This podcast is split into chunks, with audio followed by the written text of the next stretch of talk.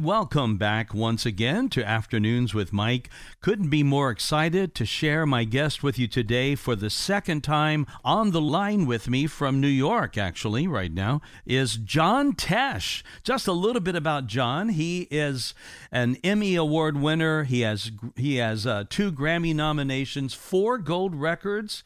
He has written a theme song that every basketball player would know the moment they heard it from NBC, NBA Sports. And that's all about the guy that we have today. But the most important thing about this man, he's a man of faith. He loves the Lord, and he is with us today. John Tesh, it's great to have you, my friend. Thanks. Thanks. It's great to talk to you again. You know, we got together the last time, and during that conversation, I, I, had just gotten to know you a little bit before in another conversation, and then we got to spend that time together. And John, I, am just so grateful for you and, and really the life that you are leading. Uh, you're still involved in the whole uh, California area. You are part of Hollywood in that sense. You're part of the media, and there are so many things going on that I know you have to stand up along with your wife Connie, both of you believers, and you have to stand up for the Lord. And so I just want to say up front, thank you for the way that you keep your faith front and center.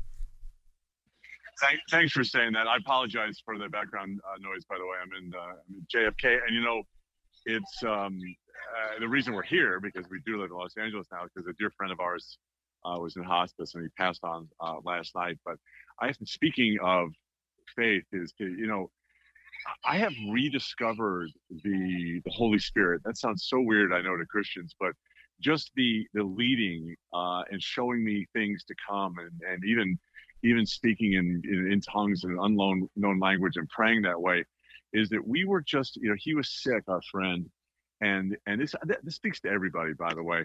And and we just I you know we were gonna they were saying oh he's probably gonna last two or three more weeks and we'll plan a funeral and everything and and I said to Connie I said Connie I feel I feel this this this this tug that we need to go now and and and pray with him. And she said let's go. So we jumped on a plane flew to New York. And then when we got there you know he was in in really bad shape. And for the whole day yesterday we were able to just lean into him in the bed and pray into his ear. I mean, I went through the whole book of Romans twice. Oh my goodness. And and and did the sinner's prayer with him and just said because you know, you know, research tells us, right? that the, the hearing is the last to go. And, yeah. and, and that's why so for people who are listening if, if you're going through this with, with a family member or a friend you know you can't let doctors come in and start speaking death over your over your friend or your family member. You can't do it yourself. You have to leave. You know, but understanding right. that the hearing is like. So um, it was it, it just slowly but surely, and we just guided him into heaven. And I've I, I've I've only had a few experiences like that, but this was the most compelling. And and the big lesson for me was was listen to the Holy. If you if you have that yearning, you know, if you're getting that message, that we usually call call our conscience, right? To get that message, you know, just go and and and, and uh, understand that it's what you were meant for. And so it was really a remarkable moment for us in the family. You know, I'm just uh, listening to you tell this story. I'm reminded of of that role the Holy Spirit uh, plays that was promised by Jesus, actually, in uh, the book of John, when he said, "The Holy Spirit will lead us and guide us into all truth," and He'll remind us of the words that Jesus spoke and His activity in our hearts. I was talking with a pastor here, a, a pastor that was the longtime pastor of First Baptist Church, and he not this is not coming now from a, a, church that you would normally think of as a Pentecostal church. It's a Baptist church, but he is very much a believer that God gives these impressions, just like what you're saying, urgent impressions. Pray with this person right now. Talk to this person right now.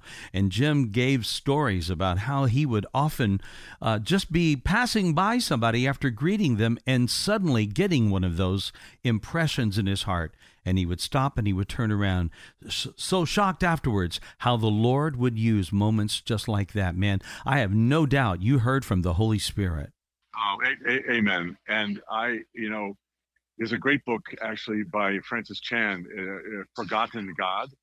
And I've read that yes. a couple of times. It's just about how the, how we as, uh, as Christians, as human beings, as churchgoers, even have forgotten what Jesus left for us, which was that supreme power of the excuse me of the of the Holy Spirit.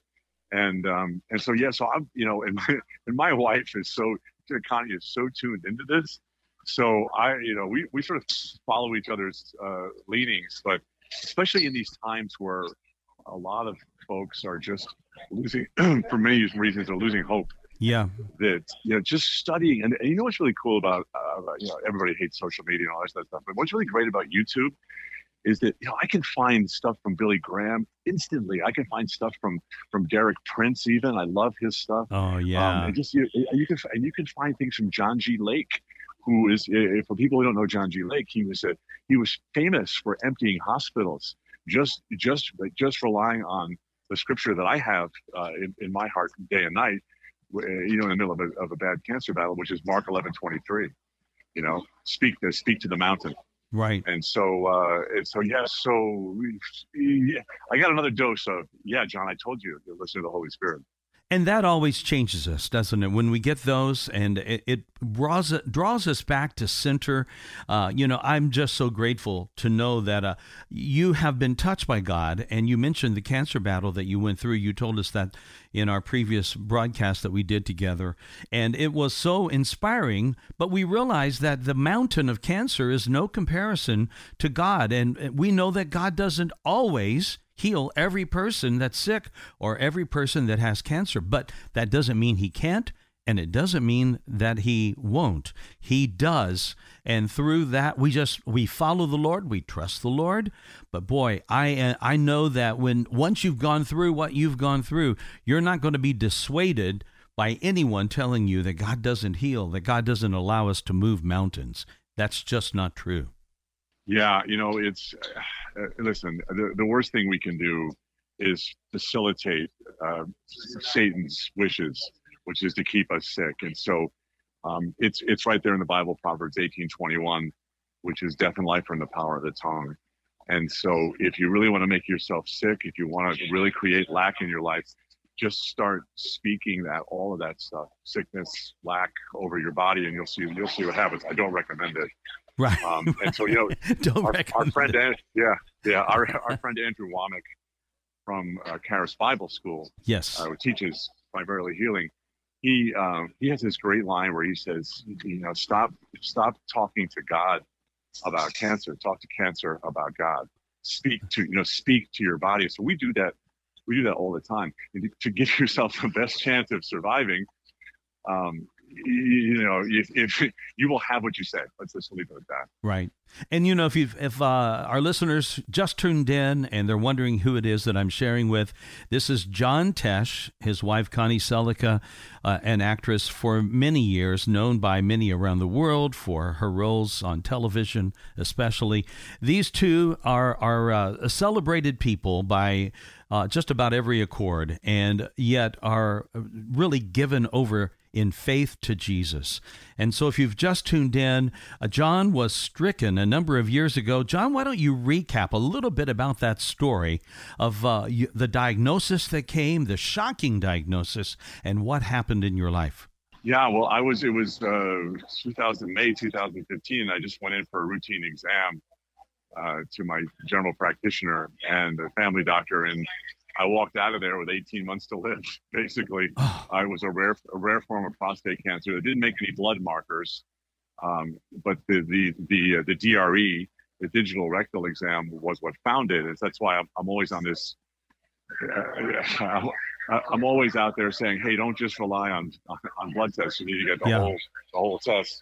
And uh, and so we we just, I mean, I, I, I basically just gave up. I became a cancer patient uh, and I started get my affairs in order, which is what the doctor told me to do anyway.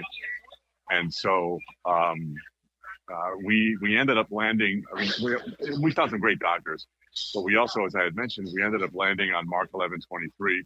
Whoever says to this mountain, "Be removed uh, and be cast into the sea," and does not doubt in his heart, but believes that what he says will be done, shall have whatever he says. Therefore, whatever you ask when you pray, believe that you've already received it and you will have it. Jesus, Jesus speaking.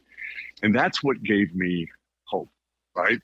So right. I, I, we had that we had it we had the scientists, we had the doctors, and then we just listened to the Holy Spirit who said, No, don't get radiation, do this instead, you know, because you have all these all these different options. And I was able to, you know, there's so many people in the in the, the healings in the Bible, especially in the book of Matthew, where the, the folks that got healed had expectation. So there was blind Bartimaeus. There was the, you know, the, the, the, the classic story of the woman with the issue of blood who just reached out and said, if I can just touch the, the hem of his garment, I'll be healed. And so expectation is really important. And, mm-hmm. and I, I've even learned that from following, you know, high profile athletes when I was working for, for uh, CBS Sports. What, what they, the difference that they had over people that were just as talented was they were able to visualize winning. They were able to visualize success. They were able to visualize being champions.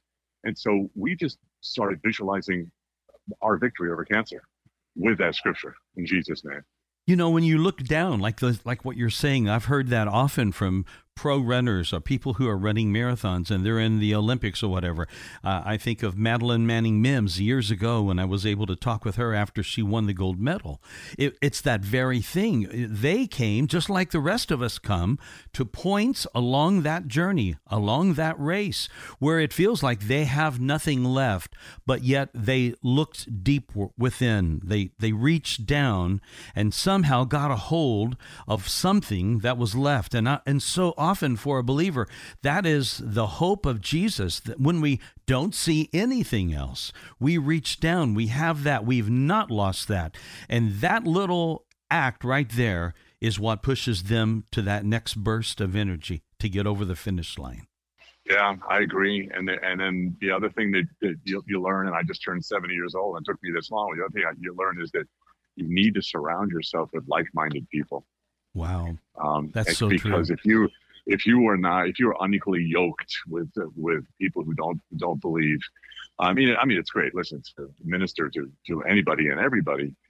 But if if somebody comes like my, my wife when i was so sick you know on and off for seven years she wouldn't let anybody in the hospital rooms uh, who would would would would do anything but pray with me you mm-hmm. know and it, it cost us a few friendships but she was she she was uh she was the gatekeeper. You know, she was the gatekeeper for my life, and um, and I'm I'm here because of that, and because of our our belief together in the fact that God, the true nature of God, is health and healing, and that God wanted me well. I'm so glad you said that because that was my next question to you. The role of having a praying wife when you're uh, struck with something like this and you've been given a diagnosis that's dire, like you were. Uh, it is so helpful for, for the ladies to have a husband who is speaking faith over them, who is not letting them get their eyes off of God, off of the healer. Uh, that really is a major benefit to have, isn't it, as a, as a married couple, to have a, a, a spouse of faith as you do. Well, yeah, and you have to have somebody who actually uh, has, uh, has has the strength to stand up because and this is this is really a message for the ladies out there because we will listen to you if you're tough. We will listen to you if you say, "I'm not going out with you unless uh, unless we." Well, here here's what my wife said. It was it was 31 years ago, and I had met her and I was smitten. And I asked her out for, for brunch on a Sunday. And she said, one of our first dates. And she said, Well, if you want to hang out with me, you need to come to my church. And I was like, Ah, you know, I went through the whole Methodist thing. I've, I've completed that course, you know? That's where, yeah, she, she would not let me talk her out of it. She, you know, she said, that's, that's where I'll be. And so it ended up being a, a messianic congregation, um, Jews and Christians together. And I would say within it, would, it was it was supernatural for, for me, and I would say within two years, um, I was a leading worship in the in, in, the church, and so it was just, but it was her standing up and saying, um, "This is this is who I am." If you'd like to come on, uh, you know, it, and, and, not like it wasn't it wasn't like, "Hey, are you a Christian or you're not a Christian?" or whatever. She's just like, "This is what I'm doing. You want to hang out with me? We're going to be hanging out in in, uh, in this in this church." And it was a magnificent experience too because it wasn't I mean, there are, listen, there's dogma and everything, but this was not a dogmatic church. This was only a 100 people in there. Like I said, Jews and Christians together, Jews who believed in, in mm-hmm. Jesus as the Messiah, and Christians. Right. And, uh, but it was more like a Bible study. And I, I had, I had been through, uh, in the church that I was in on Long Island, this was in the 1950s and 60s, I'd been through a lot of religiosity And you know, the, the church at that time it was it was very close to um, just being rote. At least that particular church, the rote playing a repetition, playing repetition of prayers, and and so this was new for me. And all of a sudden, I began to deliver a, uh, or I guess I began to understand how important it was to have a different relationship with Christ. Yeah. And but that was that power of her just and and you know, there's so many people are afraid to, to stand up. I was too, you know, when I was when I was younger. But it was very simple. If you, if you want to meet me, you're going to have to meet me here. Mm. That's powerful and it's needed. That's what everyone needs to be doing. We need to really look for relationship, not religion.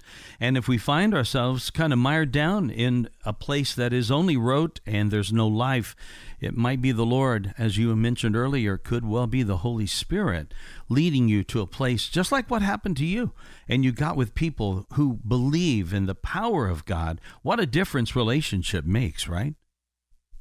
Yeah, yeah, amen to that. You know, and it's it's really fascinating when you know when we go out, we still do you know, concerts, live concerts, and when when, when I used to try and share the gospel in the middle of a secular venue, it was tough, and you can see we even got comments, you know, online from people saying I didn't pay for this, you know, I, I didn't pay to come to church. But when you have a testimony, and it doesn't have to be a cancer testimony, mine happens to be a, you know, a mm-hmm. healing testimony. When you have that kind of a testimony, you get people's attention. I mean, I even show pictures on a screen behind me of what I looked like when I was going through treatment and then the victory afterwards, you know, and then you just say, hey, you know, this is, this is, you can have this, you know, you can have this power.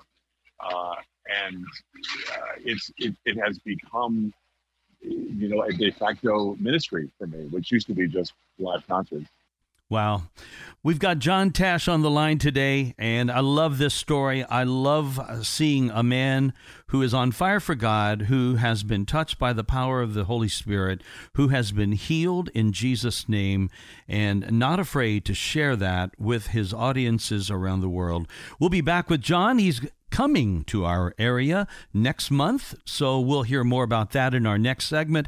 John Tesh is with me. We'll be back with John in a moment. This is Afternoons with Mike. Palm Beach Atlantic University Orlando offers three distinct areas of study an evening Master's of Science in Clinical Mental Health Counseling, an evening Bachelor's of Science in Human Services, and our new daytime Bachelor's of Science in Nursing. All of our courses are offered at our beautiful campus on Millenia Boulevard. For more information or to schedule a tour, call 844 PBA Orlando. That's 844 PBA Orlando. It's really enjoyable to have John Tesh on the line with me. This is his second time on my program.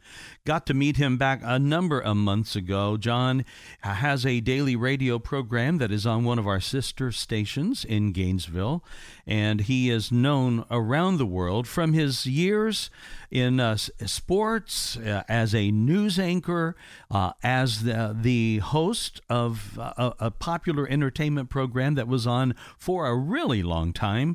And I love this about John Tesh. He's known for his music. And it's really that, isn't it, that's bringing you to the villages next month, a concert. And I, I, think the title of the concert is so great.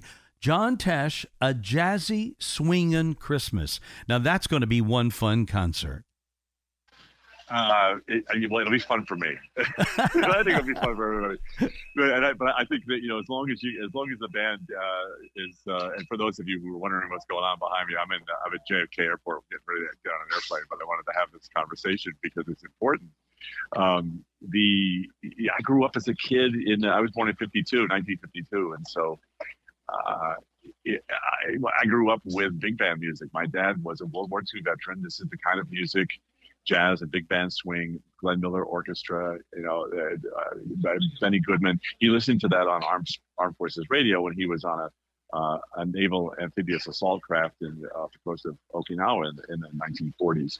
And so that's all we had playing in our house was, was this music. And so I learned how to play uh, trumpet. And then my, my mom had put me in front of a piano when I was six years old. And I couldn't go outside and play with the other kids until I practiced for two hours a day. So there was always music in the in the house. And um, you know, fast forward to my college years and beyond, is I got I ended up getting into the media world, you know, as a journalist and also as a as a broadcaster. But I, I always see people, uh, my parents and my, my wife are like, I, you know, you need to save some money. But every bit of money that I made when I was doing that, well, I would buy a piano, I would buy a recording device, I, you know, I, I play play free concerts, you know, that that kind of stuff, because that was that was always my my passion. But also understand understood that I had to feed myself. But um, I, I miss the, night, the sound of the 1950s, 1960s, and and our audience is you know is people 45 years old plus, and, and it'll be like that at the villages, uh, or 50 plus maybe at the villages. But it, it's um, that's the type of music these these arrangements, big band arrangements of Christmas songs, is what I grew up with. And they're the cool thing about big band music, you know, trombones and trumpets and saxophones and and you know the whole band, is that it has two or three things. One is uh, well, of course, the songs are recognizable. That's the way a lot of these songs were originally arranged, these Christmas tunes. That's how everybody heard them. And the other thing is that the music is complicated enough with jazz voicings and things that it doesn't get old and then it's danceable. So it has three or four elements there that, that, that, that ensure that it won't get old and it never has. And it's coming back, you know, even stronger than it was in, in uh, like in the last 10 years. Now, for you to become a composer of this kind of music, uh, that surely means that you uh, had to study very, uh, very uh, intricately the different instruments, and you have to know all of these different uh, things uh, that other instruments uh, bring, if you will, to the the table because not everything is pitched in the same uh, register, and they you have a, something that's an instrument of E flat, and you're playing in this key. You have to transpose all of that stuff. How did you learn all of that? Well, now suddenly in this interview, we've crossed over into nerd nerding out. and, uh, so the fact that you the fact that you asked that question the way you asked it means that you play an instrument. So what do you play? I play guitar, and I also uh-huh. grew up playing alto saxophone right. Which is which is an E flat. That's believe, an right? E flat. That's yeah, right. Yeah, yeah, yeah, yeah. You're right. I mean, the the it, you know the interesting thing is it sounds so uh, complicated, but but music for the most. I mean, you got to practice, but it, there's also a lot of math there, as you know. Oh, I love it. Uh, yeah. And for me, I play piano, which is in concert C, and I play trumpet, which is in concert B flat. So I was always doing doing math. But yeah, you you do you to to your point. You you when you're when you're writing a song, you you need to know what the ranges are, and um, and certainly for your own voice, if you're writing a song that you're gonna you're, you're going to sing, and that's the real fun of it. The the other thing that I love, uh, certainly about big band, is is dynamics. You know, most of those when you saw Glenn, Glenn Miller Orchestra, when you saw Benny Goodman, when you saw Sinatra, and even today when you see Michael Bublé, a lot of those guys they Bublé plays these in these massive uh, venues, but but for, for dance halls and things, and sometimes we'll play in a in, in a jazz club you there's no amplification because because the horns are loud. Right. And so and so everybody has to has has to listen to everyone else. And that that's that's really i always recommend when people say hey what should i get my kid into in, in, in, what instrument should my kid play? And i'm always saying a band instrument. And they're like what?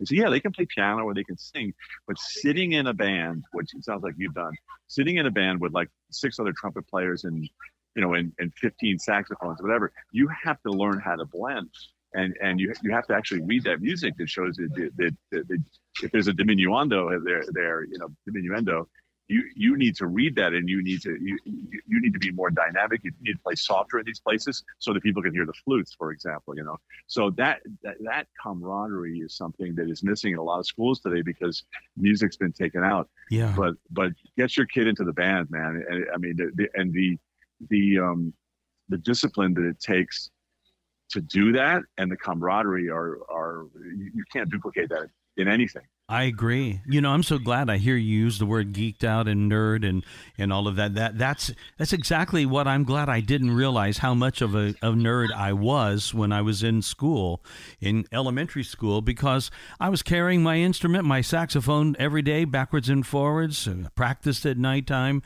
and I'm so grateful that I, I didn't know that that was not necessarily a not cool thing by some people's imagination, but it brought great joy, and it brought, uh, like you said said, it, the ability to have camaraderie in an orchestra. I was privileged to play both in an orchestra and in a band in high school in a in a, uh, a kind of a jazz band that played for our basketball games, and that was a lot of fun. I mean, we played modern music, and when I think of you, I, I look at your music. I'm, we talked about this the last time. Your "Carol of the Bells" is it's just iconic, and it's played on radio stations around the world. Every format plays John Tesh in the Christmas season. And I, I look at your concert, it's uh, referred to as the infamous Red Rocks concert. You had it going on, and you had it going on in the rain, man. How did you do that?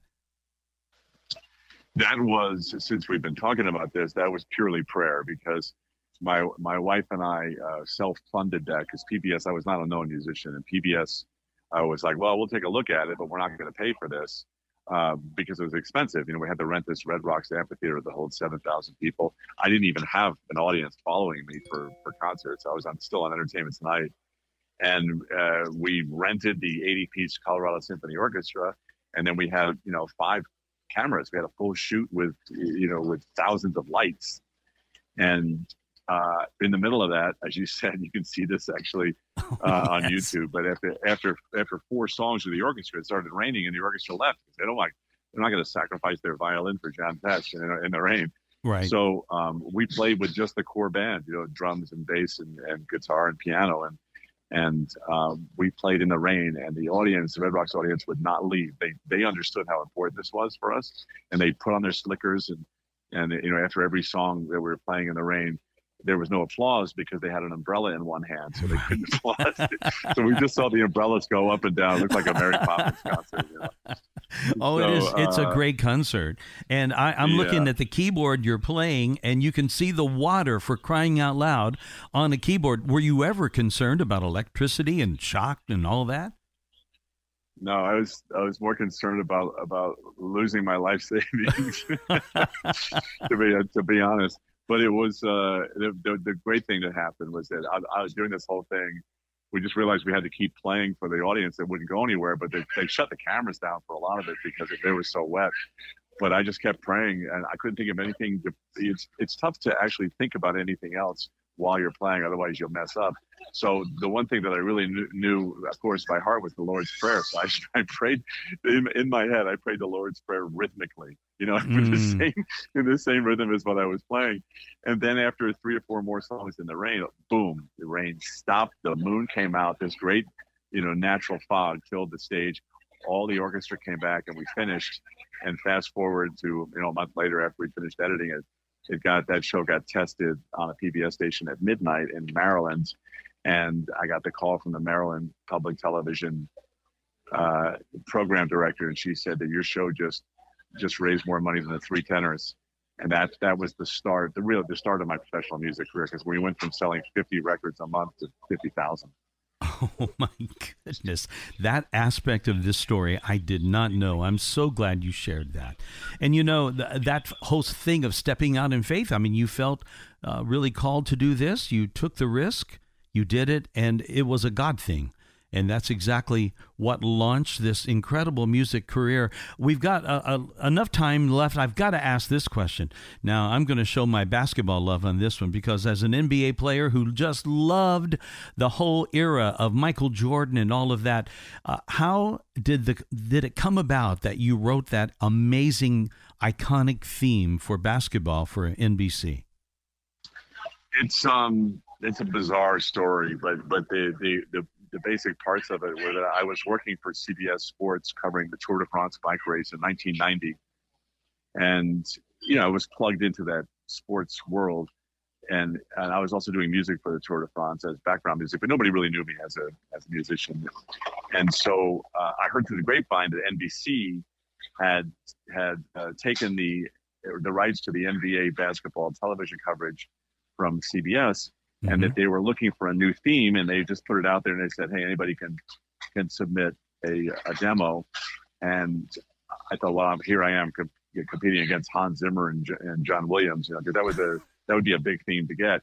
I just said, well, I got, let me just try, you know. So in the middle of the night, I woke up and I tell this story on stage, and people think it's hilarious because I have to put a picture of an answering machine on the screen behind me because a lot of people don't even know what the heck that is. Yeah, right. Um, the old answering machine with the with the two tapes in it and everything. So as the story goes, uh, I got this idea in the in the middle of the night, and it was uh, it was a, a, theme that I got, and it was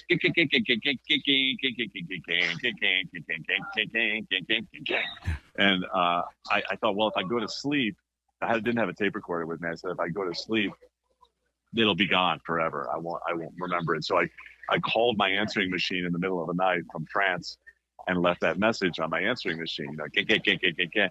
and and I, I forgot about I forgot about it for about a week. But when I got home, I checked my answering machine and and and there it was. You know, two parts of the of the thing. I, I and I so I put it on the piano, the answering machine, and I I I started to pick it out on the piano. And I said, wow, this, I may have something here. And I got a couple of my bandmates together and we played it. And then I got, I have, you know, I got some friends who play violins and cellos and I got them together and we made did like a small orchestra thing of it. And I was going to send it into NBC, but I said, you know what?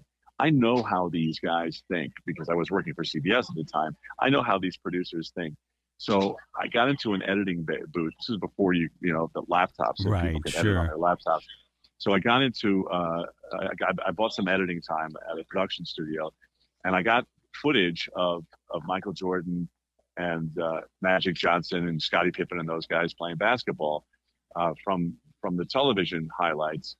And I figured out that, that a Michael Jordan fast break was 131 beats per minute, a little faster than disco. So I edited I, I, I edited the, the um, my song. I set the computer to uh, it was a it was a Radio Shack computer at that point to uh, to 131 beats per minute. Mixed the song, and then I edited uh, the video of all of these fast breaks to that to that song that I had mixed. So I didn't submit a I didn't submit a cassette tape to to Dick Ebersol at NBC Sports. I submitted a VHS tape. Isn't that and so something? they got they got the tape, and so they were able. And he, and he talks about in his book, which he just released. He was able to see the theme fully formed, like the way they would they would put it on the air. So there was nothing left to the imagination, and that's how I ended up, you know, scoring that theme for. It ran for what 25 years. yeah, it, and it's iconic. And I'm, I'm, i look at the comments on YouTube about it. Everybody wants those days back again because there's just something yeah. sweet yeah. and memorable and comfortable and just yeah. downright exciting about it, man. It's one of the best things I've ever heard in sports, and it's it's so much uh, it's just so great that I I just love it. And I'm grateful that you uh, you've just given I think every budding songwriter uh, a little insight on maybe a, a way of thinking out of the box when they're going to submit a demo. And that's exactly what you did. You thought out of the box and you came up with a VHS plan instead of a cassette tape yeah and we'll actually tell that story with with video on stage when we're uh, when we're playing at the villages because people just want to even if even if, though it's Christmas, people just want to hear that story. And it, it and, and you know what's really wild is that there are more opportunities now for musicians than there were because now you can come up with an idea and you can put it on YouTube and somebody discovers it. And all of a sudden, boom, you're you're uh, Justin Bieber, which is how they how he got discovered. That's exactly right, and that's the way a lot of artists have come about. John Tesh is indeed coming to the villages, and it's on Wednesday, December seventh at seven p.m. at the Savannah Center. John, what can people expect there that night? Uh, I mean, you were talking about you know having uh, uh, lamenting for the good old days. When you sit in that audience you're going to feel like you're back in the 1950s and 1960s. That's our goal for this concert. That's why we call it a jazzy swing and Christmas, and it is the good old days of Christmas music, and that's that that's that's our goal, and I'm pretty sure we're going to hit it.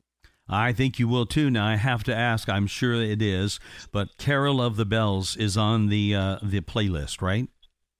yeah, not only is it on the playlist, but we're going to play it for about eight minutes because we, we we open up we open up the uh, the middle section of it so people can can hear these incredible musicians that I bring with me. Hear hear them um, stretch out a little bit with solos. Wow, that is really going to be an incredible night. Again, if you'd like uh, ticket information, all you need to do is go to tickets.thevillages.com.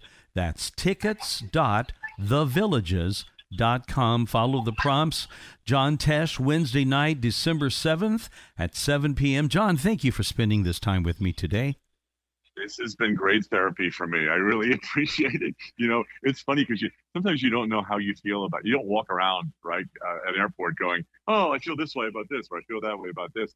When you're talking to a great interviewer like you, especially when I got a chance to nerd out, you, uh, you, you, you do see a little bit more inside your own heart. So I, I appreciate the time together. Well, I look forward to our next chat together, John, and we're excited to have you come to Central Florida and can't wait for it. Thanks, buddy. Friends, we'll be back in just a moment with one more segment here on Afternoons with Mike. Turning 65 or already on Medicare?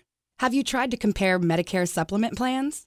Are you sick and tired of the awful TV commercials where washed up football players confuse you even more? Speak with a licensed independent insurance agent today. Call 407 965 4166 now or visit Affordable One Insurance in Winter Park, Florida and discuss what is important for you. Be sure to ask us about dedicated senior medical centers. EC Waters Air Conditioning and Heat serves all your comfort needs. With over 40 years' experience, EC Waters is a top trained comfort specialist, earning customers for life with integrity. No wonder EC Waters Air Conditioning and Heat has earned a 4.6 or higher out of 5 rating and reviews across all major online platforms. For all your comfort needs, call 407 603 9144 or visit ecwaters.com. Welcome back to segment three, and I'm at the Christian Chamber with my good buddy Scotty Moore. Scotty ran for Congress and was a winner in the primary, but came up just a bit short in the general election. First of all, thank you for all that you did, my friend. My pleasure. Thank you for the opportunity to be on the show, and greetings to all the listeners here. God bless you all. You know, Scotty, I know that you uh, really had this in your heart. This is something that you did in wanting to represent the people of your district. Uh, it was it was there. It was something that you worked hard for, and I know you worked long for too. This was not just like a little flash in the pan for you, right? I mean, you you were given it, right? Yes, yeah, and so. Uh, there's a few things. Number one, I think uh, when there's a burden on our heart, I think oftentimes we, we enter into prayer and we pray and we ask the Lord, what should I do with this? You know, if we see a problem, in our world or within our community. We're trying to figure out what do we do in response. And uh, one of the things that I've been teaching my girls, and, and we just know one of the things I worked with Campus Crusade for Christ, my wife and I, for over 20 years, that Bill Bright taught us is uh, just being listening and sensitive to the Holy Spirit. And so when we hear the voice of God, the question is, is do we listen? Just like Samuel, he had to learn to listen. But then when we listen, we have two choices. We either obey what we believe the Lord is calling us to do or disobey. And it's better to obey what I've learned in my mm-hmm. my my Christian walk. And so but if you really obey, then what are you willing are you willing to go all in? You know, not kind of this dual-minded kind of half in, one step in. You know, I've got a plan B if it doesn't work out. Not that plan Bs aren't good or bad. I'm just saying I was all in invested and we worked tremendously hard. And I think if anyone were to follow us on social media, Scotty Moore for Congress. It's still on Facebook, Instagram, Twitter. You can see the videos and stuff. We went all in and we care deeply about our nation. And we believe there's a good versus evil battle happening right now. And we were trying to protect the families and protect our communities, protect marriages, protect kids, mm-hmm. uh, protect parents' rights, all of these things, uh, biblical principles that I think are so crucial for America to continue to succeed. Yours, like many others, were very close uh, in count. I mean, you're account was about 48%. And that's just right under what it needed to be to be the winner here. And you realize uh, this being your first election, you did very well. You need to know that. You need to be encouraged by that. Uh, that uh, that effort was not gone uh, as nothing, and it, it was something that you did very strong in showing. So, with that, uh, here's a question: uh, Have you have you been able to think about the future to wonder is there another race in you for uh, let's say in a couple of years or after that? Well knowing me if you know me i really only have an on or off switch. There's really no and so I, I, I as much as i've been counseled to tell that i need to rest and i do in fact need to rest uh, i can't not think about that. And so uh, I do believe that perhaps the Lord has something in the future, but I'm trying to not get ahead of the Lord and mm-hmm. try to mm-hmm. stay in step with the Spirit. I've I've have a tendency to to in my excitement and zeal to get ahead, and so just we're gonna stay in step. You know, it's been a long, hard run, and and many people I think underestimate the cost, uh, not just for the candidate but also for the family and uh, for a number of things and our personal finances. And so, uh, but again, if you're going to fight for our nation, whether it's on the battlefield in the military or if it's uh, on the front lines in Christian mission, there's a cost.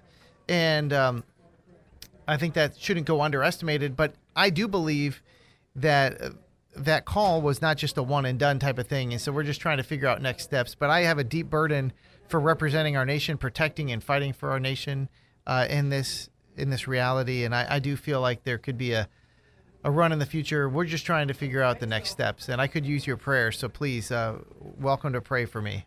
When you look back over the whole course of the campaign and all that you did, all the places you went and traveled to, and all the people that you met, is there a single uh, event or uh, maybe an occurrence during this past year that you would say, yeah, that that is one of the highlights of that campaign? Well, I mean, I, I would say specifically a highlight has been just meeting each and every individual. We went all over District 9. In fact, we went all over Central Florida.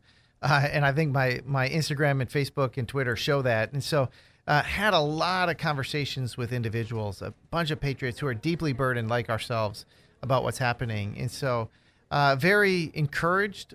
Uh, I'll say this, though, conversely, I'm also somewhat discouraged with a few things.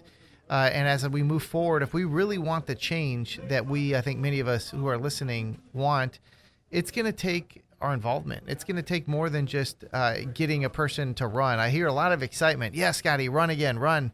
Uh, but it's a really lonely thing to run because not that many people actually show up to help. Uh, and it takes more than just, mm-hmm. you know, we raised a lot of money, but we didn't have help from the party. Uh, I think a lot of people didn't think we were going to win as far as because it was a quote unquote blue seat. I, I think looking back, people said they will probably think that we missed an opportunity because we could have flipped this seat, and I really think we could have. But uh, as you're wanting change, I guess the question is: is what are we willing to do to get the results that we need? And so uh, that's been the unfortunate part. Even within the Christian church, I think a lot of us are deeply burdened, but many. And I, I was in the nonprofit world, so I mean, I was kind of felt like an insider here. But many, many churches secretly wanted change but didn't want to publicly say anything. And I'm not trying to say vote Republican or vote Democrat or red or blue, but really godly principles. You know, who and, and even just have an opportunity to present in front of the congregation. And so, you know, I'm really encouraged by what the Patriots that I met on the but also a little discouraged with the fact that it's a lonely road and if we're gonna see the change, we're gonna need really God's people to to pray and help and serve and, and give and really be a part of that change. Were you surprised, or did the way things go in Florida uh, with the, the big races of governor and Senator Marco Rubio's race? Were you surprised, or did that pretty much go down as you thought it would? No, I mean, look at you look at Governor DeSantis. I just saw a stat recently. We all kind of could intuitively see that amazing things were happening, and he's led well. And but uh, he, Governor DeSantis, won the largest margin in the governor's race in Florida history. I mean, it was the largest. It was it was a tsunami, uh, and Senator Rubio did very very well as well. And so, uh, of course, there were a ton of people moving here, and there's a lot of energy in that. But of course, you also got to recognize that I think there was redistricting that happened this year, and so when we first spoke, there were new there were old lines, and then the new lines got drawn, and so what we had 16 Republican seats in Congress and 12 Democrat seats. And the the new lines that the governor's map created brought 20 Republican seats in theory and eight Democrat seats. And so what they did is essentially they made those 12 seats and they turned them into four more blue seats, uh, much more difficult to win. And they said, as a result, we're going to have four more red seats that are going to be easier to win. And so I was one of the blue seats, which is harder. And so the unfortunate part is I think many people just assume that hey, this is a blue seat, so we're not going to even win. I really wish uh, Governor DeSantis and Senator Rubio would have remembered or, or campaigned on our behalf a little bit. Uh, I think they just assumed and believed that we weren't going to win, and they were so popular mm-hmm. and so well known. And by the way, they had spent so much money. I mean, they'd raised a lot of money. I think we all saw the ads on TV and everywhere. I mean, you couldn't escape them. So his name was out there, and so had we had a little bit of help from there, I think we could have really crossed that hump. I'm not trying to place blame in there, but again, it was a pretty lonely road as we're pushing forward. Yet we we came so close. What do you see now for 2024? And what kind of trend do you think will happen in America with regard to the shift now that the House has at least gone with the majority toward the Republicans? Do you see that being a, a, a maybe a, a real wor- kind of a effective uh, stopper for some of the left's movement? Yeah, well, I mean, look, yeah, it, will definitely be a stopper to a certain degree. I think what we'll have is, is more of some stalemates, and so uh, you know, the way it's set up is the House has a tremendous power, whoever has the majority. And so we'll be putting forward, if I were in there too, uh, a lot of America First policies, uh, pushing forward what we need, working towards energy independence, working towards securing our border, working towards uh, really getting our economy back in order and up and swing. And so we'll see if the Senate and even uh, what President Biden does with this veto, and they'll have to explain why they didn't want to pass that, perhaps. And so we'll have a back and forth in that. Uh, I just saw a statistic that we have given $96 billion to the Ukraine. And so, uh, and I care about the Ukraine, and, and it doesn't, but we need to get the world involved and not us. You know, we, we should not have just an indefinite push. And so if I were in Congress, I would have voted no because we need to protect listen, I, I, we need to protect the homeland. And one of the things I think of a good leader needs to care for his or her people. And, and if you're a business owner, you can understand this. If you're a home in your budget, you understand this that we can be philanthropic and generous, but you can't do it at the expense of harming your family or your people or your church first. You, you, you first provide for your people, and then in abundance, you give out. And so we've got that backwards. We're, we're, we're a fiscal mess it's a national security risk. You got China, Iran, you got Russia, you got uh, we have a a lot, a lot of issues that we need to deal on the home front. So I'm hoping that the the House of Representatives start putting forward some some serious uh, bills, and hopefully they make it through the, the, the Senate, and we'll see what President Biden does. He'll have a choice. We need to get back to energy independence. We need to start having some investigations and understanding what's going on. We should not uh, in fact, the House controls the the purse and for funding, and so we should not fund 87,000 new IRS agents. Instead, what we should do is invest in protecting our borders and other common sense things. So these are things that if I were elected, I would have been pushing forward, and that I really hope uh, we're going to do. Unfortunately, it's a narrow margin. In 2024, it's going to be a presidential run, and so we're going to hear a lot of talk about that moving forward. Unfortunately, I believe we're weaker instead of stronger. I believe a lot of things that are happening on the international stage are because people don't believe that we're going to be strong. Uh, and so all of these things are going to be talked about, and that's going to be a part of the congressional run this next cycle. It's going to be interesting to see because it's easy when you're campaigning for something, as what the Republicans who have been wanting a House majority, it's easy to to say the things that you want to have change. Uh, the proof is in the pudding now, and they have that majority. Correct. So it will be interesting, will it not, to see if they're able to push through some of the changes that have been discussed. You're absolutely right. In fact, one of the things that I was very proud of is to be endorsed by Mr. Mark Meadows, uh, President Trump's chief of staff. He and Senator Jim DeMint are the leaders of the Conservative Partnership Institute, CPI, which uh, deal with the House Freedom Caucus. And the House Freedom Caucus is a caucus uh, with uh, Senator uh, Congressman Jim Jordan and Matt Gaetz and Marjorie Taylor Greene and Lauren Boebert and uh, Scott Perry and many, many patriots who are very strong in their beliefs and also very strong, uh, dare I say, judo, Judeo-Christian beliefs in trying to push forward. And so I, I believe that they need to be held accountable. That listen, they have they have responsibility now that they're in power to what are they going to be putting forward as far mm-hmm. as good legislation. And, and part of our job as we the people is to hold them accountable to that. You said the right thing. I mean, that's where it is. It's supposed to be in the hands of we the people, not we the Congress, not we the presidency or whatever.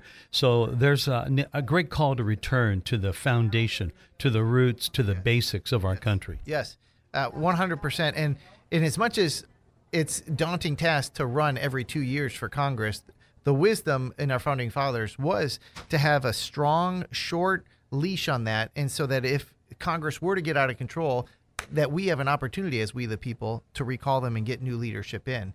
And so they need to be held accountable. We need to make sure that they're pushing forward and putting America first. And again, I say that having a Brazilian wife. It doesn't mm-hmm. mean that I don't care about the rest of the country. I lived overseas in Brazil. Eu falo português. Eu aprendi a falar português nas ruas do Brasil. E também eu hablo espanhol. So like I've been around, I've traveled throughout, throughout South America. I have many, many friends there.